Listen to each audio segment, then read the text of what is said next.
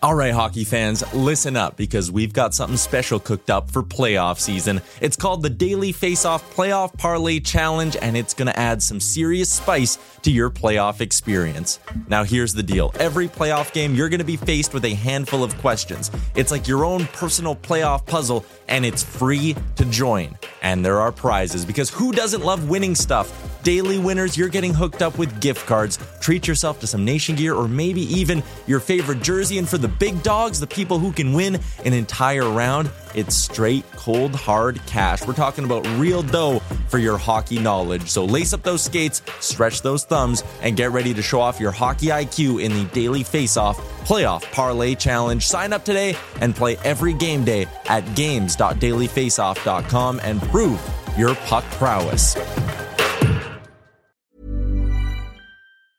Hiring for your small business? If you're not looking for professionals on LinkedIn, you're looking in the wrong place. That's like looking for your car keys in a fish tank. LinkedIn helps you hire professionals you can't find anywhere else, even those who aren't actively searching for a new job but might be open to the perfect role. In a given month, over 70% of LinkedIn users don't even visit other leading job sites. So start looking in the right place. With LinkedIn, you can hire professionals like a professional. Post your free job on linkedin.com slash people today. There's never been a faster or easier way to start your weight loss journey than with PlushCare. PlushCare accepts most insurance plans and gives you online access to board-certified physicians who can prescribe FDA-approved weight loss medications like Wegovy and Zepbound for those who qualify. Take charge of your health and speak with a board-certified physician about a weight loss plan that's right for you. Get started today at plushcare.com slash weight loss. That's plushcare.com slash weight loss. plushcare.com slash weight loss.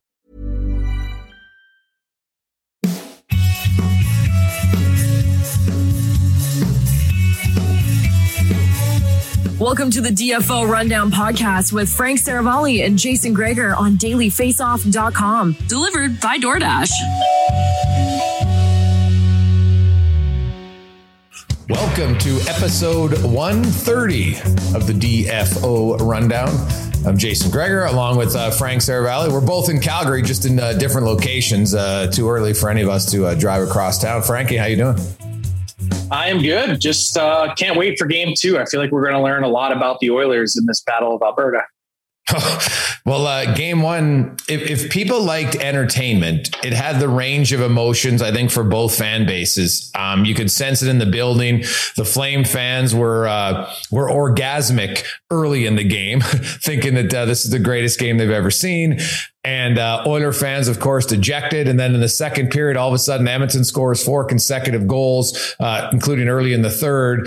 And uh, the, the Flame fans suddenly were nervous, and the Oiler fans were excited. And then Calgary came back. So, from a, a range of emotion, I think for a fan, uh, you can't get any better. Uh, obviously, I think Jay Woodcroft, uh, safe to say, Frank, um, there would be no shortage of video on how not to play defense.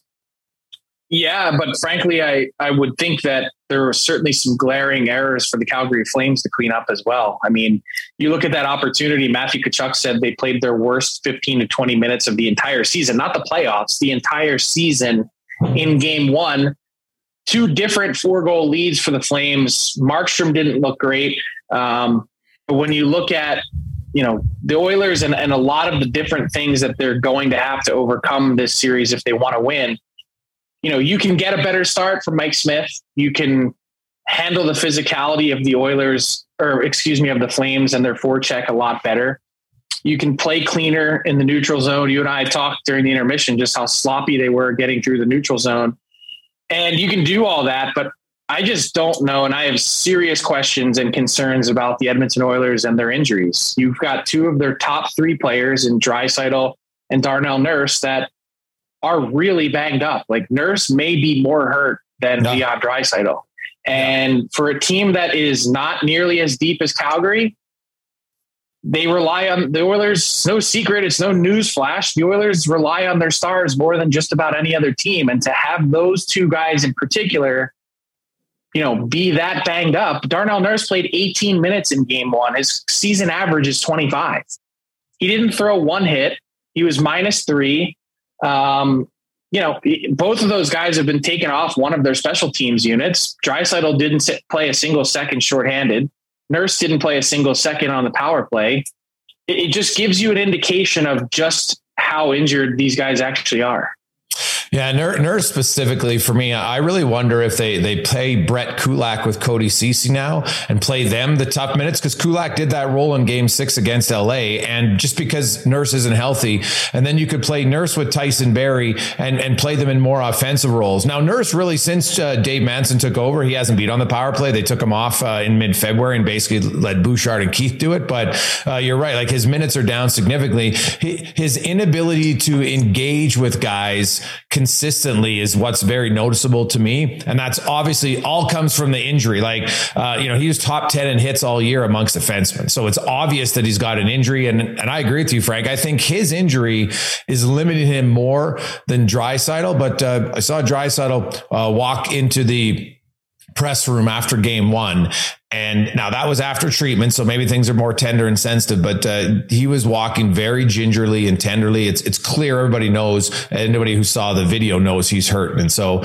you're right, that might be too much to overcome. Um, but the Oilers, you know, they overcame. Uh, you know, no Darnell Nurse in Game Six. They overcame an injured Draisaitl and Nurse in Game Seven. So they've shown they could at least play better defensively. You can't like they were so bad in every facet. Like they they honestly could not complete a pass early in that first period. Like it was, it was mind blowing. So I expect him to be better. I'm curious about Jacob Markstrom though, Frank. Uh, there was so much talk about Smith and Koskinen. Jacob Markstrom allowed six goals on 50, on 21 shots and three of them came. Uh, Kevin Woodley pointed out the changes in Markstrom's game where they made him less busy in the net. Yet if there's one area where he's uh, susceptible is when you come down the wing and you shoot glove or blocker just above the pad because of the different motion. And we saw three of the Goals go right there. So obviously, I think that's a scouting report that they've looked at, and we'll see uh, how that plays out the rest of the series. Yeah, I agree with you that there's the Oilers can clean it up. There's no doubt, but they survived Game Six and Game Seven against a, an inferior yes. opponent. Yeah, to totally the Flames. Fair. Yeah, and it's a lot different to try and do that in a seven game series. And so I, I wonder. Jay Woodcroft hinted on Thursday that there may be some lineup changes. You know, do you go Warren Foegele uh, up front? Do you go, you know, do you bring in Philip Broberg on the back end? Like Broberg is a guy that, you know, obviously is lacking in experience, but he can skate. And when you can skate and you're trying to get out of that pressure that the Flames are creating, maybe that helps you a little bit in your own end.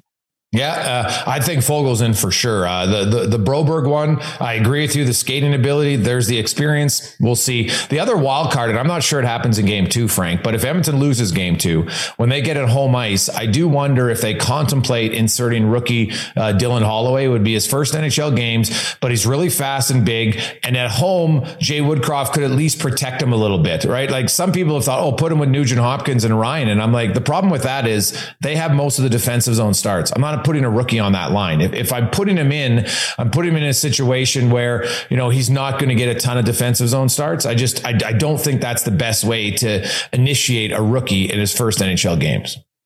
Yeah, I agree with you. Um, you, you mentioned his name though. Can we talk for a second about Ryan Nugent Hopkins and how bad he was at game one? Like such a pivotal player in this series, I think when you look at how this all breaks down, the different contributions that he makes to every unit, the Oilers can't afford to have games like that from Nuge if they want to be successful in the series.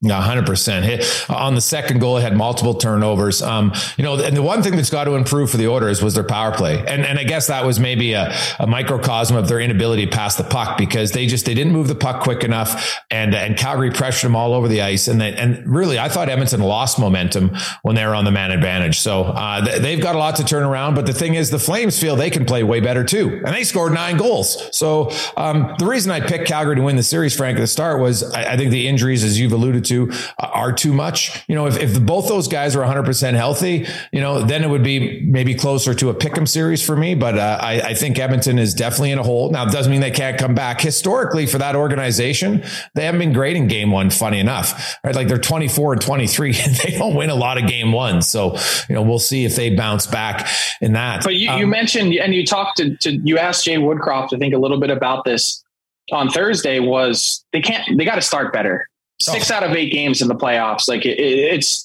it's a recipe for disaster.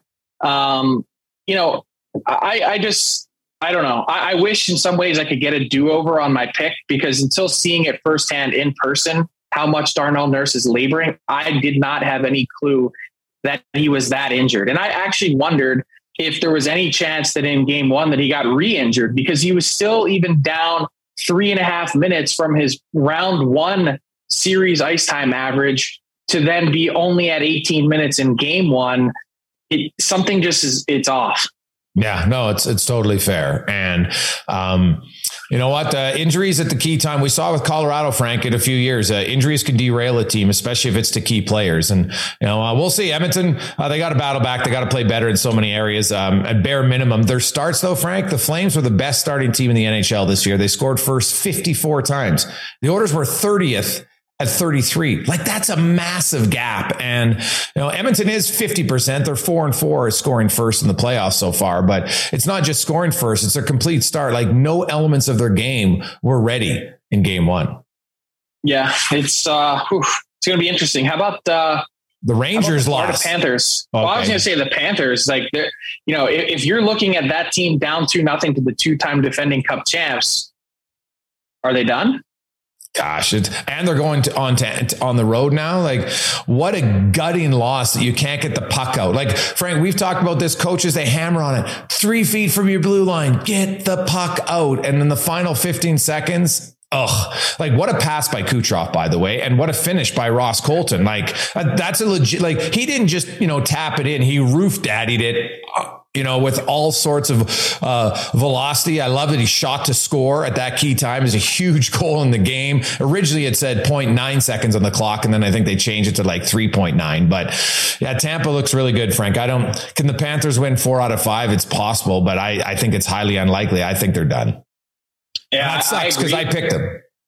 Yeah, it just, they just haven't looked themselves all playoffs. And we had questions about this team and their ability to translate their game from regular season to playoffs. And they've struggled with that, but they've also looked nervous. Like they've looked, you know, I, I used the word yesterday in the Daily Faceoff show. They looked a little choky. Like they they just hmm. not not good. And for a team that had has come back a lot, you now have to win four out of the last five games against the two-time defending champs that have won 19 in a row coming off of a loss over the last three years. Like, I don't know. Tampa just looks, they look like they're in the zone now. Oh yeah, yeah, it's uh, hard to overcome. But you look like that's like Edmonton's loss. Zach Hyman said easy to you just move on because you're so bad. But Florida, that's a gut wrenching loss in game two. And what about the Rangers loss in game one, Frank? On the same night, you had complete opposite games. Edmonton and Calgary, it was all offense, and the Rangers for the first four, like they played unreal. They completely controlled that game.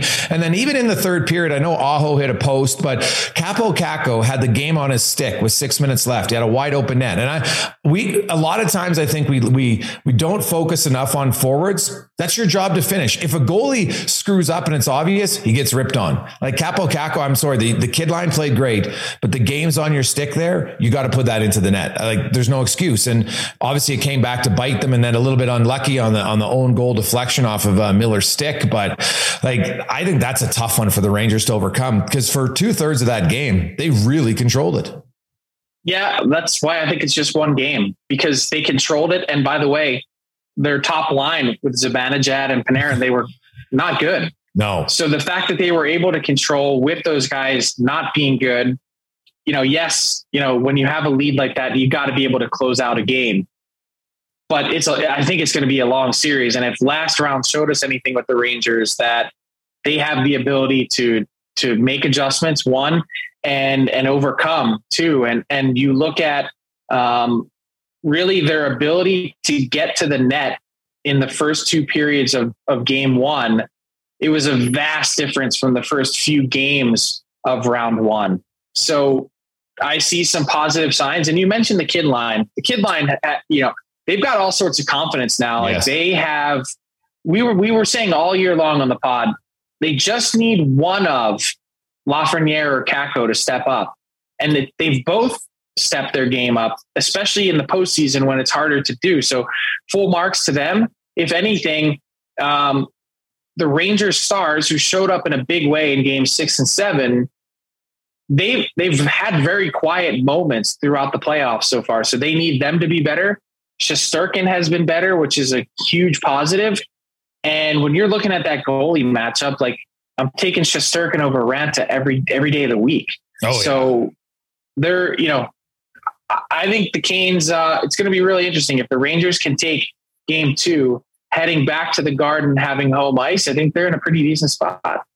Yeah, that, hey, that, you know what? It's the perfect uh, pre-gamer for uh, for us out west to get to watch that game. I love it. Um, now I know I watched it last night, Frank. Man, the Colorado St. Louis series, the Blues. I give them a lot of credit, man. They played excellent yesterday. The Avs right afterwards, they weren't happy with their game. They say, hey, you know what? We didn't have a lot of guys going, and, and that's fair. But I thought I give St. Louis credit that I felt they they looked like a team that had a lot of guys, Frank, who won the cup a few years ago, and they played a poised, complete game. They they didn't.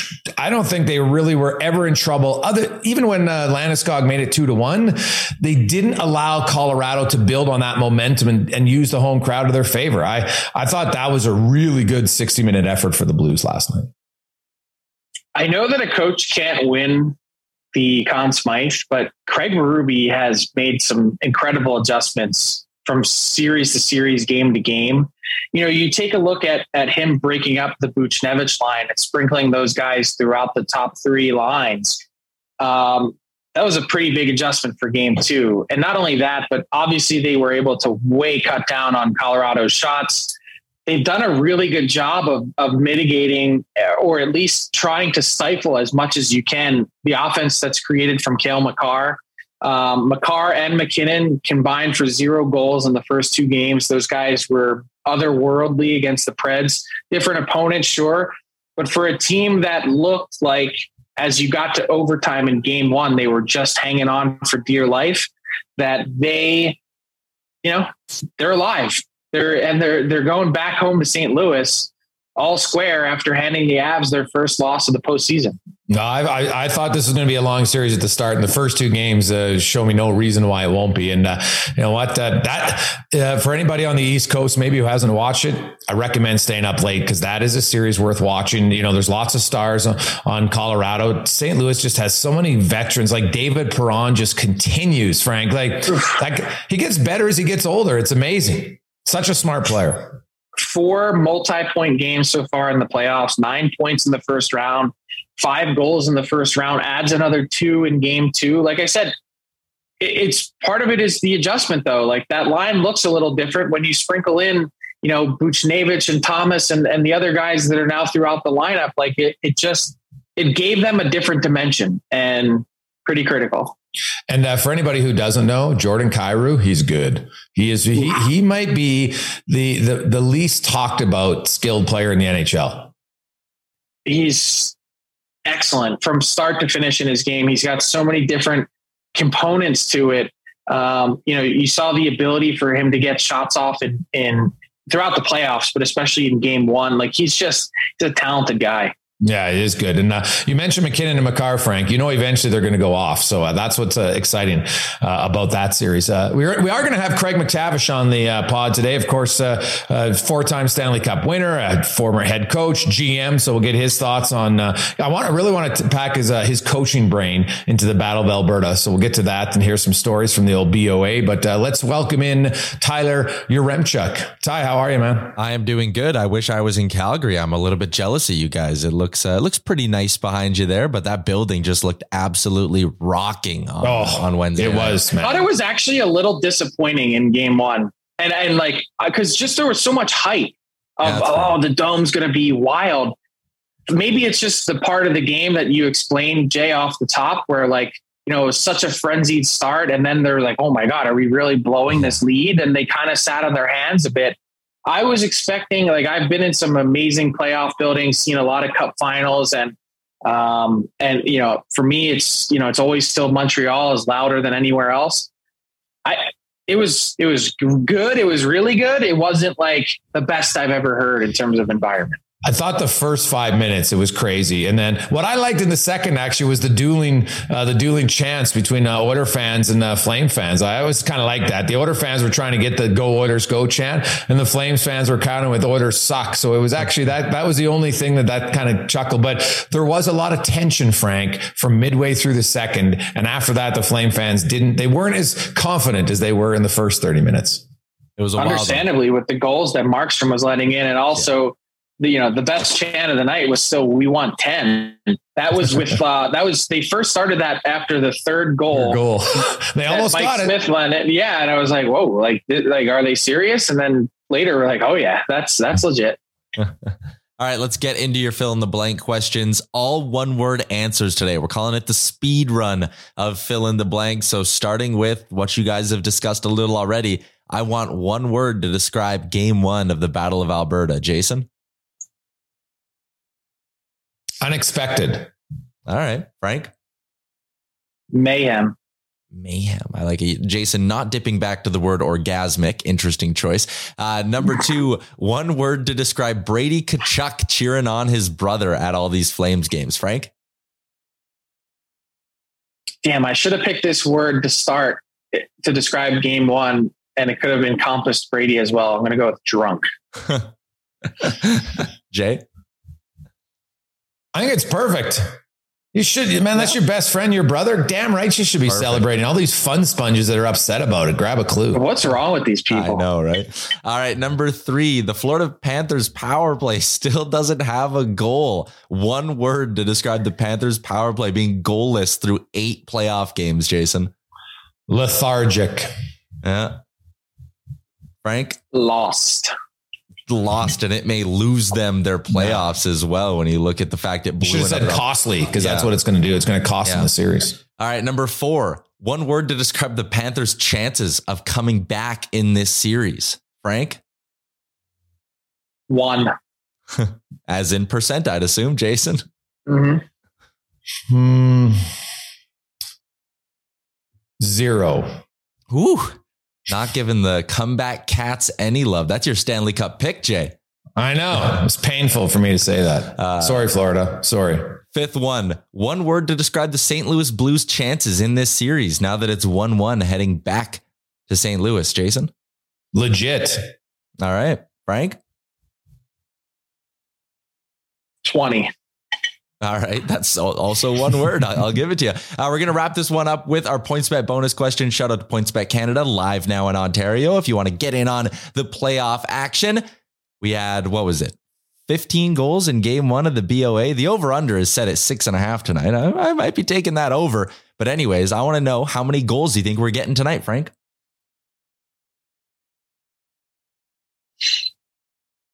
Seven. Seven. Four three, something like that. All right, Jay. You took my answer. I'll say eight. I, I agree. I think there's this is a, still an over series. I, I don't think we're suddenly going to have two one games here. Yeah, seven or eight goals. That would be tightening it up. Although I don't think either head coach would be too thrilled with it. Uh, that's going to do it for another edition of Fill in the Blank, delivered by our friends at DoorDash. Promo code Rundown DD gets you twenty five percent off and no delivery fees on your first order. Ding dong.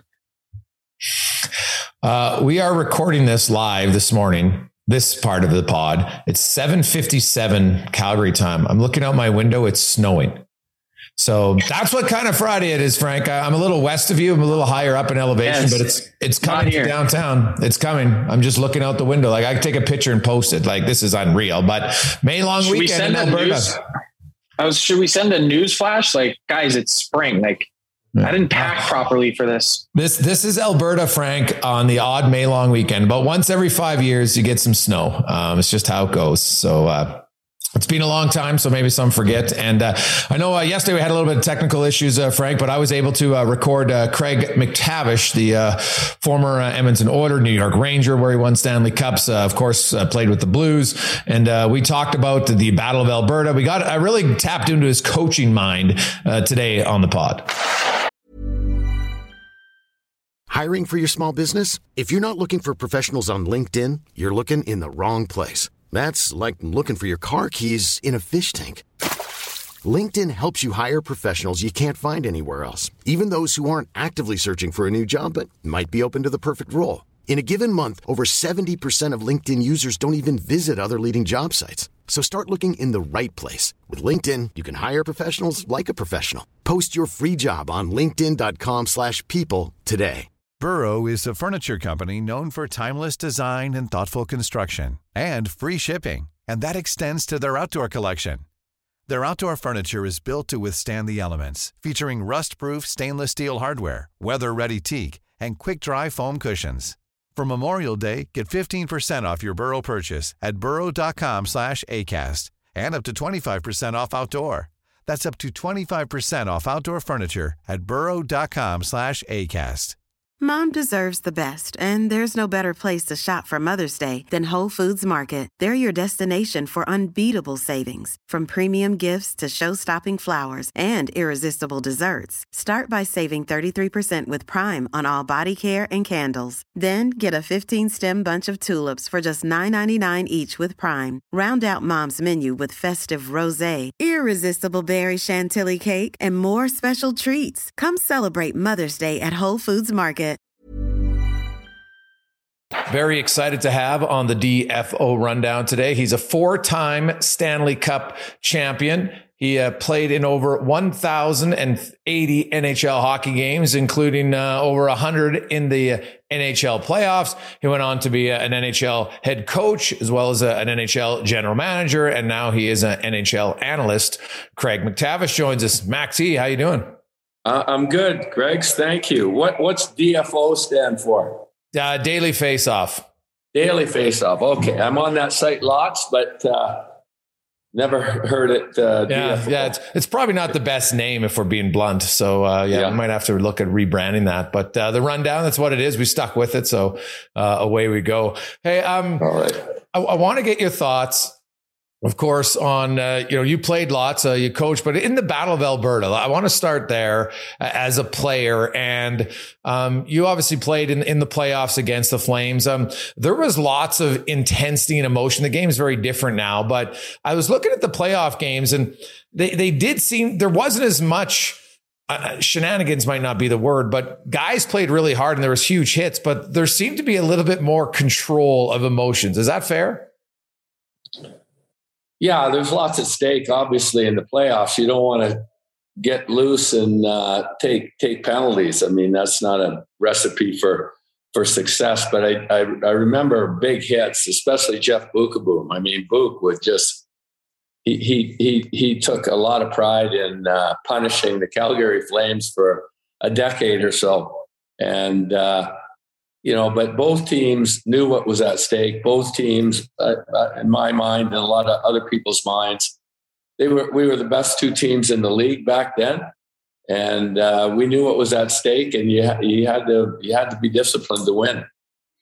Was there somebody on the on the Flames during those years for you that you just despised that you felt like there was a, a- an individual rivalry?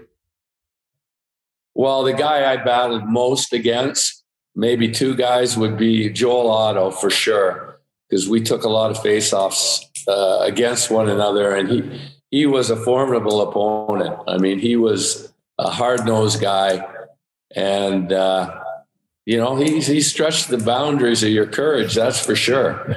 and the the other guy that I battled uh, against was Gary Roberts at, at times. So, I mean, those guys were kind of in my weight category back in those days, and uh, you know, you had to punch to your punch to your weight category for sure. Um, I didn't get involved in Hunter, and I knew that, and I'd verbally try and abuse him as much as I could. But uh, you know, it, it was. Uh, it, it, they, they weren't a lot of fun to play in, but in hindsight, they were the most memorable games that I was a part of. You know, it's interesting. You're not the first guy who said that. That um, from the outside, the fans absolutely loved it, but Um, like there was Dave Lumley, I think, once said he goes like, honestly, thought one of us might kill each other. Like it was so intense at times, and it was just, especially in the regular season, you face each other eight times, and it was always trying to like, okay, can we can we send one more extra message? Like, were there times when you were on the bench where it was just like it wasn't fun, or when you're in the moment was like, oh, this is great. How how was it for you? You know, when you see Hunter and Semenko and then Peplinski, and there's line brawls, you know, back to back, and you know some games that you literally literally the next shift you're fighting automatically. Well, it, it was intense. I mean, it, was you had to be ready to play because that's really you, the way you measured your worth to the rest of your teammates and, and your organization is how, how how much you'd step up in those big games and those big physical games. I remember there was one game we got beat pretty handily in Calgary, and then we had a back to back back in Edmonton. And I mean, the first shift it was a brawl and uh, I got ejected from the game. Kevin Lowe got ejected from the game, and so we're one minute into the game, and he and I are both in the dressing room. And I remember Kevin saying to me, "Man, were we ever on the same wavelength tonight?" and uh, but you just you you you had to, and uh, you know I, would I'd, I'd rather deal with the Calgary Flames on the ice than Glenn Sather in the locker room if you didn't do it. yeah. So, yeah, as a guy who became a coach, Craig, what, what did you learn from from Slats as a coach and and how you dealt with guys in in how they showed up at intense moments? What what did you did that allow you as a coach to be better? Like how do you take that to know that okay, these are the guys I want on my team when crunch time comes? Well, w- winners want accountability, and that's really what I learned from Glenn. And uh, you know, he we had multiple superstars, obviously well documented, but everybody was held accountable in, in different ways. And you know, winners really want that accountability. If somebody's not pulling their weight or doing their job or cutting corners, you know, as a player on a winning team, on a championship caliber team, you want that address uh, by your coaching staff. And he he had no problem doing that. And uh, you, you, know, he he uh, he he was a great bench coach. He, I mean, obviously the first two lines were always going to play. Messier and Gretzky's line were all, always going to play, but there was a lot of internal competition between the third and fourth line because the fourth line was good, the third line was pretty good, but we knew going into the meat of the game, into the last bit of the third period, or even the third period, that you know one line was going to be out of the mix, and so that created internal competition, which I thought was healthy. And as a player, you really want to play when you're when you're on, when you have your legs, when you're playing well. You want that recognition from the coaching staff. You want them to play in those situations, and when conversely, if you're off, and don't have it that night, he recognized that too, and you'd be pasted to the bench. So, Craig, as players, um, you must hold each other very accountable at the same time. Did you um, did you ever have a situation where somebody had to address a guy that you felt you know wasn't holding up his personal end of the bargain? Did, did you like did Messier or yourself or Gretzky did, did those conversations go on? Kevin was normally the facilitator of all that stuff. Hmm. Okay. And uh, he he would uh, go to Mark, and they were, you know, obviously best of friends as Kevin and Wayne were. Uh, but Kevin would he he would go to Mark if something needed to be addressed, and maybe Mark's voice carried more uh, weight at that time from from uh, Mark, but it was more a, a collective challenging than an individual challenging. I mean, there were times when individuals were challenged. Uh, it didn't happen very often, maybe two or three times in in my tenure here, but uh, more more a collaborative, collective challenging of the group to you know, get better, dig in, play tougher, play harder, uh, be more disciplined, whatever the case called for. Now, Craig, you came into Edmonton in 85, 86, and that's obviously one of the more memorable battles of Alberta, not, not for the Oilers, uh, with the outcome, of course, of the infamous uh, Steve Smith play. But what, what, what did you learn when you came in quickly? Obviously, you'd been in the Eastern Conference, you'd seen the Oilers, of course. I'm sure you're well aware of them. But what surprised you most when you became a teammate of the Oilers in the mid 80s? Well, just just the inclusiveness of everybody. I mean, everybody was always included uh, on and off the ice. There were no cliques. I mean, when I first got here, I moved in with Kevin Lowe for the, almost as soon as I got here. You know, it was it, it was just everybody would go out as a group. Nobody was excluded. Sure, there were guys that didn't go, but they were always welcome to go. And uh, you know, they were really great people. Uh, I came from Boston, and it was a very close knit group too, as well. But winning happens for a reason, and especially when, when it's repeatable. I mean, there in hindsight, that was a pretty dedicated, close group of players uh, that that uh, went through that era.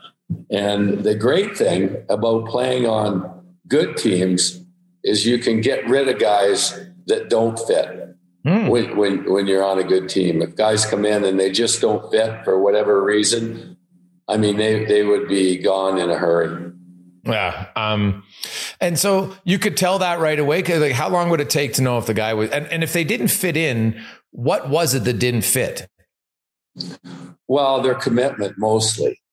I mean, there was a lot of characters everybody's uh, got their own personality, but when the when the game's on the line and you need that player the most, you you have to do things, uh, and and your your behavior has to suit the situation that's best for the team, and those things are painfully obvious when you're not when your individual objectives supersede the objectives of the group. And that just that can't happen. And any type of selfishness or or poutiness uh, in crucial situations that you'd be gone pretty quick um uh, Craig, before we move into your coaching, of course, you won the three Stanley Cups with the Oilers. Um, you were part of the last Battle of Alberta in 1991. Uh, there was the, uh, you know, the Theo Fleury slide in game six and then the Esa Tikkanen uh, overtime winner in game seven. Um, can, can you describe, like, and you'd won Stanley Cup, so you guys had probably learned how everybody always said, don't get too high, don't get too low. I know it's a cliche, but I'm sure there's definitely some truth to it. But how did you react to after tough losses in the playoffs? How long like did it take you to get over it and did you learn to let it go quicker? Well, I think that's that's the responsibility of the coaching staff. They can let that loss linger. I I mean, we seldom did that. Glenn was uh, would generally always speak at the end of the game. And I I like that personally as a player because I wanted to hear how he analyzed the game. And then and then you you address the issues, you talk about the shortcomings after a loss like that. Uh, and, and, then you move on.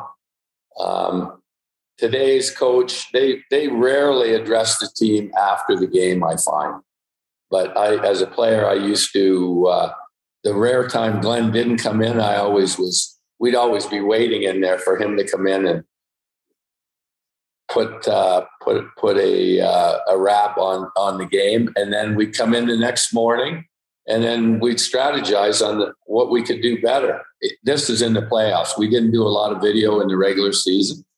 Uh, but John Muckler was, uh, un- unbelievable at, that time of uh, breaking down video, and he had total credibility from the team uh, to you know input strategical changes. And uh, i mean he had total buy-in from the leadership. We knew how bright john was uh, tactically. And it was just an unbelievable coaching staff. John did the the tactical changes and adjustments. Ted Green was an unbelievable person, great liaison between the players and the coaching staff. A lot of fun. And uh, Glenn was uh, in charge of accountability and uh, bench management, and he did a fantastic job of that, obviously. Now, why do you think today's coaches don't address um, the the teams right after the game? Is is there a reason why that's changed? I think a lot of them are afraid of uh, the immediacy of the emotion of of a loss, and you can do you have to be fearful of doing more damage than good. Okay, I think a lot of them are like that, um, and they they want to check the video out, and you know the emotion. The the I mean, for anybody that's ever been in a coach's room after a loss, it's a pretty toxic area, and I mean, it's it's it's. I don't think it's a productive uh, routine for coaches, and everybody comes in and they've got their idea and they pick the players apart. And so and so is no good, and what's going on with him, and you know, then you sleep on it and you come in with a much different perspective uh, the next day. But when I first went into the coaches' room, I couldn't believe how toxic it was and uh, you know, I'm going, man, I can't believe the things I'm sure Glenn and Muck and Ted Green said about me over the years, uh, because it, it is it, it, can get pretty uh, pretty toxic in there. So you, of course, uh, you finish your career. You won a, a, Stanley Cup uh, in New York as well, and then you finish out with Philly and St. Louis, and then you basically went right from the Blues the next year as an assistant coach to the New York Rangers. Was there? Were you all? Were you thinking coach? late in your career, Craig? Were you a guy taking notes and and um, did, had you had those conversations with Slats, uh, Sather before he hired you? Well, last couple contracts I had, I always had a coaching component to my contract. So I I had if I signed another year, I had two years to start coaching to be an assistant coach uh, with Edmonton, and. Uh, you know, so I was, I was very much taking notes, drills, tactics that worked for me. I, I, I built a binder. I called it the Hockey Bible, and I still have it and still rely on it. When I was part of the Edmonton Oil or the New York Rangers in '94, I and won the cup in '94. I was actually offered the coaching job for the Edmonton Oilers after that season from Peter Pocklington and Glenn. And I chose to continue to play, but I always knew that I was going to get into coaching. Uh, I just never knew at that point how difficult coaching was. so, so what? Yeah. So, take me through. You were an assistant coach uh, for, for, three years, two with the Rangers, uh, one with the Oilers and you became the head coach in 2000. What was the most difficult, unexpected part of coaching for you?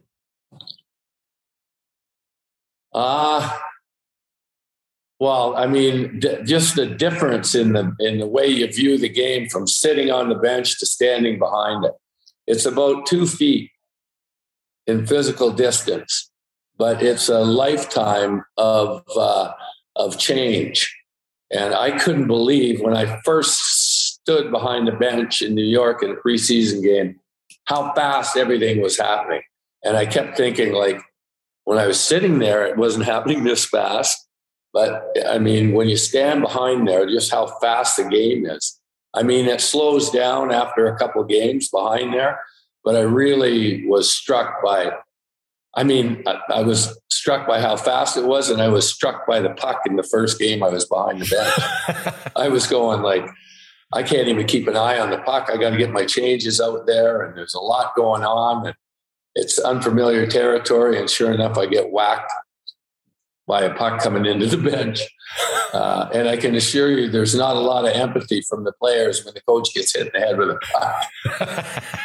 but, but yeah, things, things. Uh, I mean, and, and meetings, conducting meetings, video meetings, getting comfortable doing that. That that takes that takes time, and uh, you know, it, it uh, I was so fortunate that I shared a very small office in New York with Bill Moores.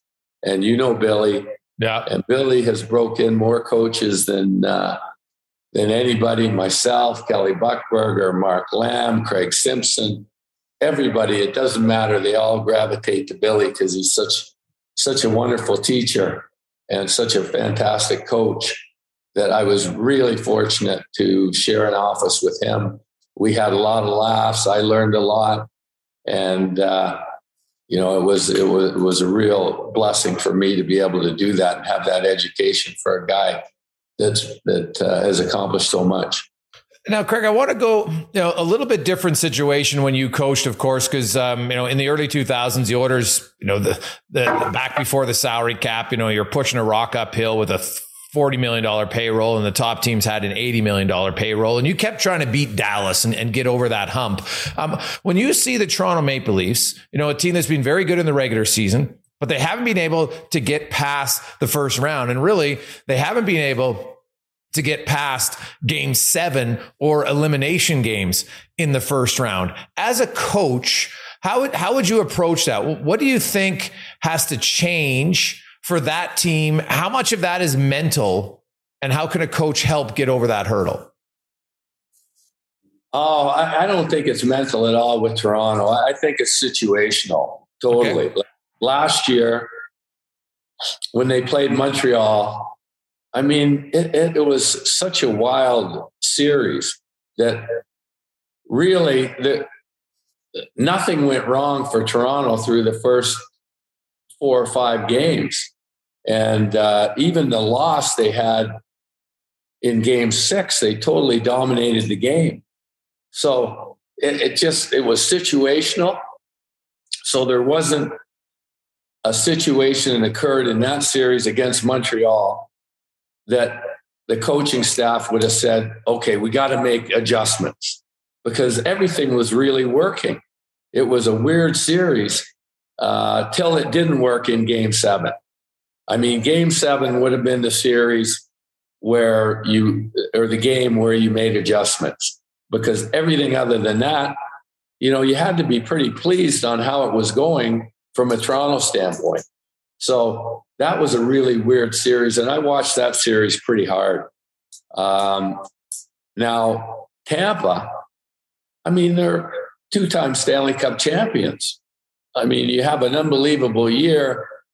You win a lot of games for the right to play the team that's won two Stanley Cups in a row and is just loaded up at the trade deadline. And arguably the best goalie in the league. And Toronto, I thought, played great. I mean, they stayed with them right blow for blow with the with the best team in the game.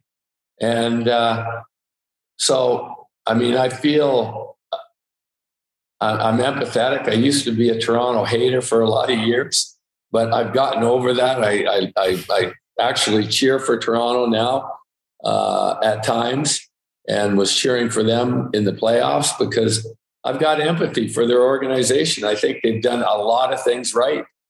And they did a great job last year adding depth players uh, to, to their organization, Bunting, uh, Kampf, Kase.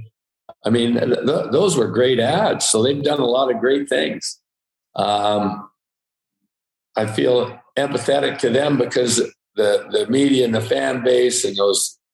I mean, the question that Steve Simmons asked um, Kyle or uh, uh, the head coach in Toronto, yeah, Sheldon Keefe, yeah, Sheldon Keefe the question he asked Sheldon Keefe, how could you start your worst defenseman uh, in the first shift of the game? I mean, to me, it's amazing that the media rallies behind that type of question. I mean, and, and they they support Steve Simmons' right to ask that type of question. But to me, it's totally disrespectful of the, the, the game, the player, the people. I mean, it's just it's just wrong, and you have to deal with that stuff there as a coach. And uh, you know, I'm empathetic for for Brendan Shanahan, Kyle Dubas, uh, Sheldon Keefe, uh, because I, I think they do a good a good job under extreme pressure filled situations. The problem with coaching has always been the same thing. It's so friggin' easy to criticize and so friggin' difficult to do. And you take everything that a coach does well for granted and you poke away at any uh, shortcomings, perceived shortcomings. And I mean, it's it's tough. Everybody's got a, a, an opinion. It's not necessarily an educated opinion, but everybody has an opinion. Now, Craig, you you coached in tough games, and, and the Battle of Alberta game one, uh, something we've never seen actually in the Battle of Alberta. Fifteen combined goals. Uh, the previous most was uh, was twelve um, back in 1983, and it was it was not a great game by any of the goaltenders on the ice. Uh, I thought the Oilers' defensive zone play obviously was not close to, to up to par. But in the in the 2006 Stanley Cup Finals, you lost a heartbreaking game one, and then you kind of got spanked in game two. So you, you have tough games. As a coach, like how do you bounce back? How quickly do you look at that game? You're disappointed, but then be like, like I don't have time to be disappointed. So how do you control your emotions as a coach after a frustrating loss like that? Well, everybody's looking at the coach to provide uh, the insight and the guidance to change it. And you have to come up with a plan. You've, it's got to, the plan has to have credibility. It's got to be backed up by uh, video at times on things that you need to do. And in a leadership position, you have to, you have to deliver a strategic message to the team after a loss. You, you just have to. It's part of the job. And so everybody can get their teeth into it. Okay, that's what we're going to do. That's that's what we have to change. This will change the result, you know. And you you uh, sell it to your group, however you have to, whether you bring in the leaders or and you get everybody on the same page. And that's it's. I mean, that's part of being uh, the leadership part of being the coach, and that's that's I enjoyed that part of it. Is uh, you know tactical changes and so forth that uh, the players can get their teeth into, execute, and then turn the turn the results around. I'm sure you've coached games where you're just you can tell right away, man, the guys don't have it here tonight, and you keep waiting for it to come. And like the Oilers in game one, right from the get go, they, they weren't crisp. Uh, they were not great in the in the defensive zone. That's obvious.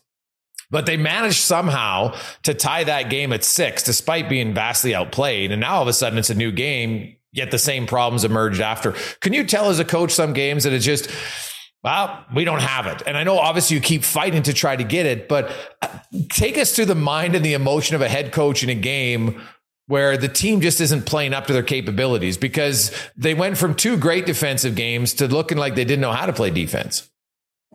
Yeah, that was uh, that that was you know mind blowingly bad to start that game. Obviously, I think in the first five minutes, for sure, the first four minutes, the only completed pass I saw was from Mike Smith. Yeah, like they did not complete one pass, and in four minutes of hockey, I, I don't think there was not one clean movement of the puck on the penalty kill, I think Archibald turned back in the offensive zone about four and a half minutes in and fired a pass back that went tape to tape to it might have been Duncan Keith at the time. But it, it was bizarre. And uh, I mean, I just, Calgary had their foot on the throttle the whole game. When I mean, when they got disinterested, the Oilers got back in the game. And then they got interested again and slapped them around. And it, it was, yeah, I mean, you talked about the defensive zone coverage. When you're going soft to the outside in the defensive zone with two guys, you're you're screwed. There's all kinds of holes in much more dangerous areas than the ones you're tippy toeing into. And they they lacked assertiveness in the defensive zone. The gap was bad.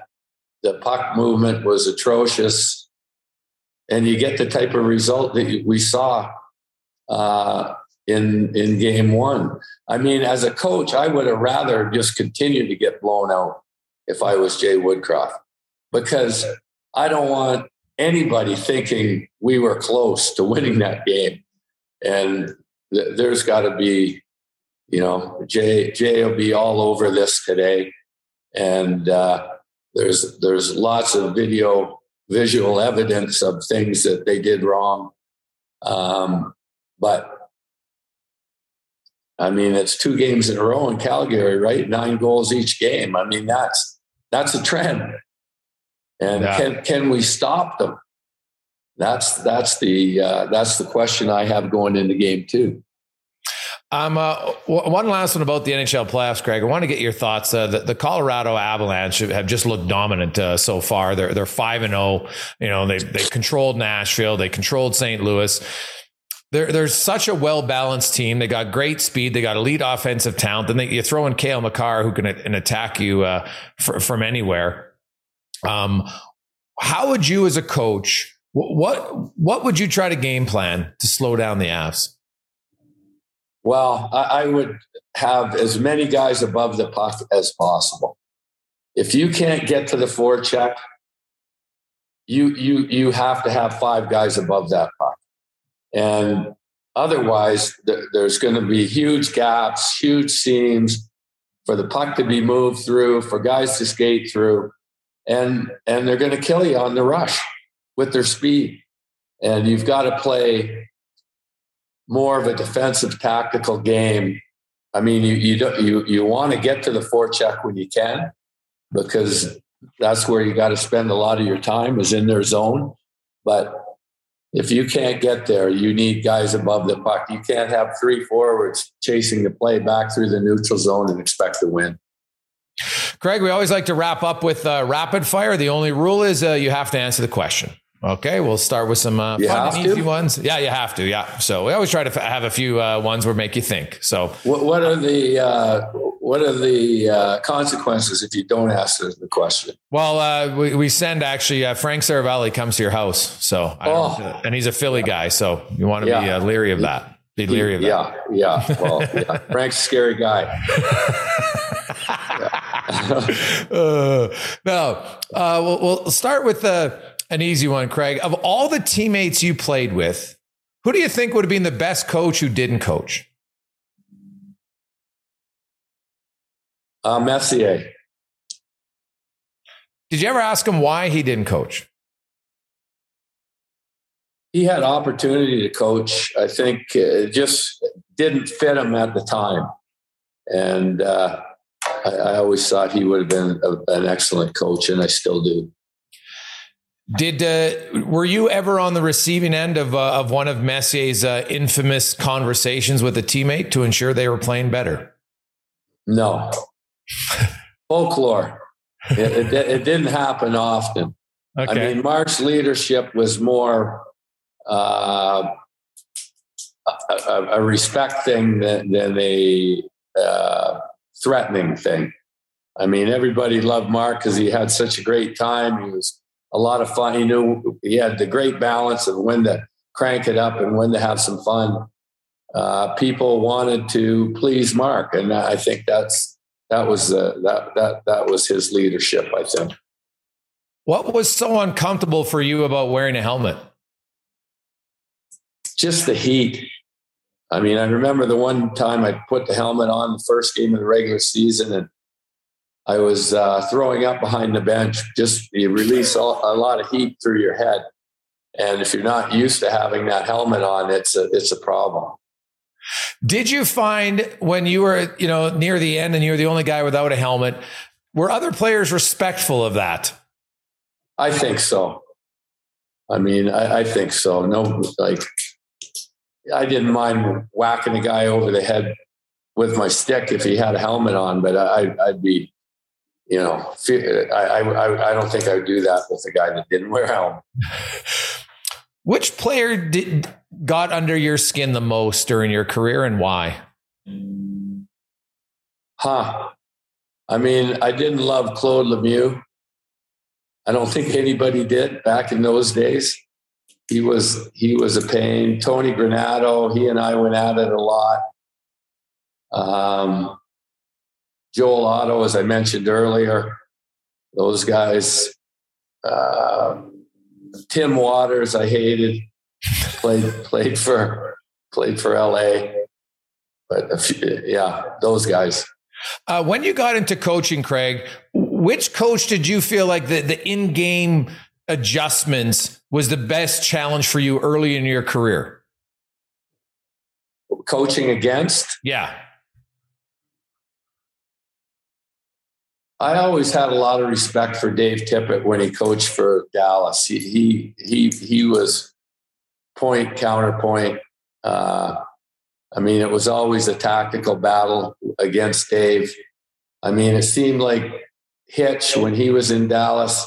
You know, we were making the adjustments. He wasn't because he didn't need to. yeah. Fair enough. Um, how disappointing was it as the head coach to go from the Stanley Cup final to then you lose your all star defenseman? Like, did you really have to be a, a, a purveyor of positivity to start the 06 07 season, maybe unlike any other season of your career as a coach? Well, the one thought I have now is we should have tried to keep that team together somehow. And I don't know whether we could have, but we were so close that we, we lost quite a few guys off that team at the end of the year. I, I don't think we could have been able to keep it together, but we should have. We we could have really tried to propose it. I mean, Kevin was dealing with Chris Pronger. It didn't seem like there was a lot of leeway for him to come back at that time. So that that that hurt. But uh, some of the other guys we should have we sh- we should have tried to retain. You mentioned earlier that you learned a lot. Uh, you were surprised about coaching, how difficult it was. What about being a GM? What was uh, what was your eye opening moment as a GM? What caught you off guard? Oh, just the the the, the meetings with. I mean, the people walking through your door with the latest, greatest idea that that that you have to have, and you're falling behind the rest of the league because they have this.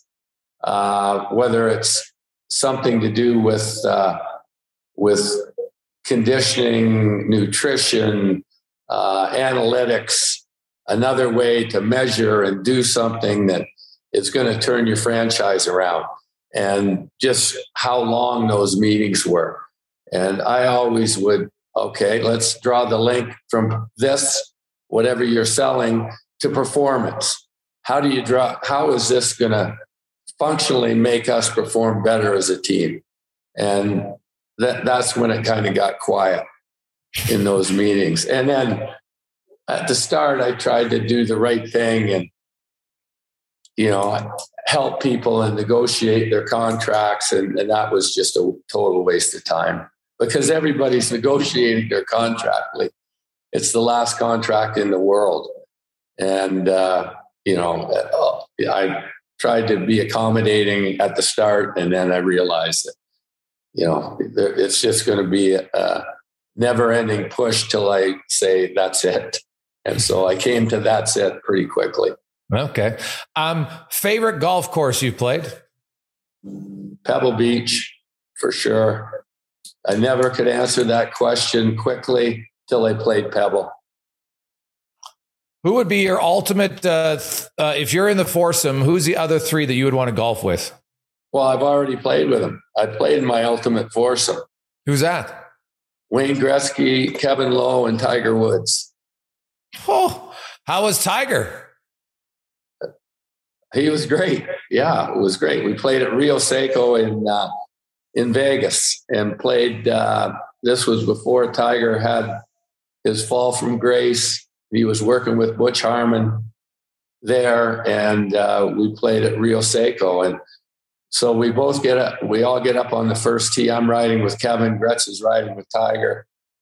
And uh, so Kevin, who can hit the ball a long way, is a lefty, and he crushed his on the first tee. And uh, Tiger hit his, and Kevin gets it. Kevin and I get in the golf cart. Kevin says, I think I hit it by Tagger, he calls him. I think I hit it by Tagger. well, Tagger was about 30 yards by him uh, on the fairway, but he was serious. He thought he hit it by Tagger. what What impressed you most about being up close and watching Woods when you played golf with him? What how well he could see the ball. Like it was amazing how that guy could hit it 350 yards and see it approach the pin. Like I, I just couldn't believe the eyesight on the guy. It was incredible. Did he give you any golf tips? No, but one hole I made a bogey and he made a double bogey, and he was putting his tee in the in the in the uh, on the tee box. I said, "I think I'm up, Tagger." Did he uh, laugh? Yeah, he laughed. Yeah, uh, took his uh. tee out and said, "Have at it." Then I pulled it in the ditch. yeah. Well, Greg, uh, we really appreciate your time. Um, today. Uh, now, would you? Uh, we've got a, lot of people that ask me when they told me you're coming on. Would you, you're an analyst now on Sportsnet? W- would you have any interest? Would you like to get into coaching again? Yeah, get, given the right opportunity, I would. I enjoy it. Um, I don't know in what capacity, um, but I would enjoy getting back into it in the right situation. And it wouldn't would it wouldn't have to be as a head coach; it'd be assistant coach too. Yeah, or only head coach. Yeah, I, I at this point, it's probably more fun being an assistant coach than a head coach, especially in this crazy market dealing with you guys. Uh, well, Craig, as always, we appreciate your time. Uh, enjoy the rest of the playoffs. Okay, Jason, thanks. Craig MacTavish, uh, and you can tell Frank, uh, he still watches the game rather closely as a coach. Details are incredible, you know, down to the second. It's amazing to see how closely he's watching that. Well, Frank, um, uh, despite the snow, although it'll be brief, it's not going to stick around. Um, what what do you honestly think? I, I, know you and I are probably in the same boat. It's it's going to be tough for Edmonton to come back and win the series with the injuries. But what are you expecting in Carolina tonight? Because they didn't like their game, and in Calgary in the Seas tonight. Yeah, I would think that um, Carolina, you know, they're going to be better, and that's that's the only tough part for the Rangers is I'd expect more of in game two what we saw in the third period, which was uh, Carolina really imposing their will and playing their game, their style of game that was missing for the first two periods of game one. And then I would say in uh, in Edmonton, Calgary, I, I, have no doubt the Oilers are going to be cleaner. Uh, they got pushed around big time in game one. I would say their their physicality needs to be a lot better. I think it will be. Uh, I didn't. We didn't even talk about the runs that the Flames took at Connor McDavid. Like that was that was pretty significant. And and I thought the way the Oilers, even the way they squirmed out of the end of Game One, it didn't leave anyone with a confident feeling. I would imagine in Edmonton. So, got to be ready. The Calgary Flames top six forwards received one hit in Game One. One. And those are the guys who had the puck. On the other side, the Oilers' top six guys who were on the receiving end of 10 hits, mainly McDavid, Hyman, and Draisaitl. And so to me, if, if you're not going to, uh, if, if you're not going to respond and be aggressive on the other team's guys who have the puck, you got no chance. So uh, the Oilers, uh, to me, I think it's gut check time tonight, Frank. And uh, quickly, any surprises for you all week long in the NHL uh, player awards that have so far been announced for finalists? No, I don't I don't think so. They were mostly sort of right in the wheelhouse of where I was voting, uh, more or less. Um, I don't know. It was interesting to hear Darryl Sutter's comments about the Jack Adams, saying he, he thinks it should go to a guy that's been wronged or robbed in his career previously. He mentioned Gerard Gallant and the way he was fired in Vegas and Florida. Um, Gallant has no doubt done a great job. I just don't, you know, other than maybe Carolina with Rod Brind'Amour. I don't know one team that plays to more of an identity of their coach than the Flames. And to go from where they were last year to be a non-playoff team to win the division this year, it's Darryl Sutter's award, in my opinion. No, that's fair. I do think the Lightning, though, they they they reflect Jon Cooper because they just seem poised all. Maybe in temperament. Yeah, but yeah. not. He's not an X's and O's guy, so that's not taking anything away from him. He's one of the best coaches in the game. So much of this this job is is being a psychologist. Yeah. Um, but that's the other weird part about the award is that not always the best coach to win it wins it. It's almost like the coach that's most improved or whose team is most improved. And and yet there's some really good coaches that don't. Yeah, they're having some awards where, like the Masterton, now it seems like, oh, if you come off an injury, you're automatic. And I'm not sure I agree with that uh, completely. Um, you know, I, I, there's different things, and we'll get that's a really good uh, off-season pod to get into to discuss uh, some kind of things that that follow certain awards around, and is that necessarily the best way? So we'll have fun. I'm looking forward to a weekend of games, uh, Friday, Saturday, and Sunday. When we talk on Monday, Frank, we could have a, a much different view of the NHL playoffs. Enjoy the snow. We'll see you at the rink. Thanks for listening to the DFO Rundown Down with Seravalli and Gregor. Keep it locked on dailyfaceoff.com and subscribe wherever you get your podcasts from to never miss an episode. Delivered by DoorDash.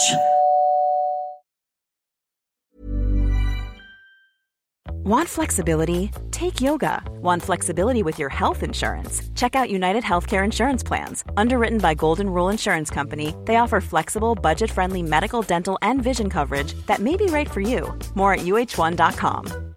Imagine the softest sheets you've ever felt. Now imagine them getting even softer over time. That's what you'll feel with Boll and Branch's organic cotton sheets. In a recent customer survey, 96% replied that Bowl and Branch sheets get softer with every wash. Start getting your best night's sleep in these sheets that get softer and softer for years to come. Try their sheets with a 30-night guarantee. Plus, get 15% off your first order at bollandbranch.com. Code BUTTERY. Exclusions apply. See site for details. Planning for your next trip?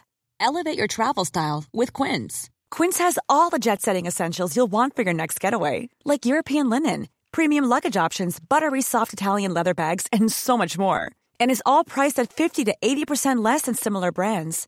Plus, Quince only works with factories that use safe and ethical manufacturing practices. Pack your bags with high-quality essentials you'll be wearing for vacations to come with Quince. Go to quince.com slash pack for free shipping and 365-day returns. Mom deserves the best, and there's no better place to shop for Mother's Day than Whole Foods Market. They're your destination for unbeatable savings, from premium gifts to show-stopping flowers and irresistible desserts. Start by saving 33% with Prime on all body care and candles. Then get a 15-stem bunch of tulips for just $9.99 each with Prime. Round out Mom's menu with festive rosé, irresistible berry chantilly cake, and more special treats. Come celebrate Mother's Day at Whole Foods Market. All right, hockey fans, listen up because we've got something special coming your way this playoff season. It's called the Daily Faceoff Playoff Parlay Challenge, and let me tell you, it's going to add some serious spice to your playoff experience. Now, here's the deal every playoff game day, you're going to be faced with four questions. It's like your own personal playoff puzzle. And here's a sneak peek into some of those questions we'll be firing your way. First up, you got to pick the winning team. That sounds simple, right? But there's more. You got to decide if the total amount of goals in the game will be over or under a certain amount, and that's where the real strategy starts to kick in. Next up, you're picking who's going to find the back of the net first, and you're going to want to be careful because that's one that could be cooked early on in the game. And finally, you got to predict which period is going to be the highest scoring. Will it be a barn burner in the first, a shootout in the second, or a nail biter in the third? That's up to you to decide. Now let's talk about prizes because who doesn't love winning stuff? For the daily winners, you're getting hooked up with gift cards to treat yourself to some fresh nation gear, and you might even win a jersey from your favorite team. And for the big dogs, those who can win an entire round, it's straight, cold, hard cash. We're talking real dough for your hockey knowledge. So lace up those skates, stretch those thumbs, and get ready to show off your hockey IQ in the Daily Faceoff Playoff Parlay Challenge. Play now at games.dailyfaceoff.com and prove your puck prowess.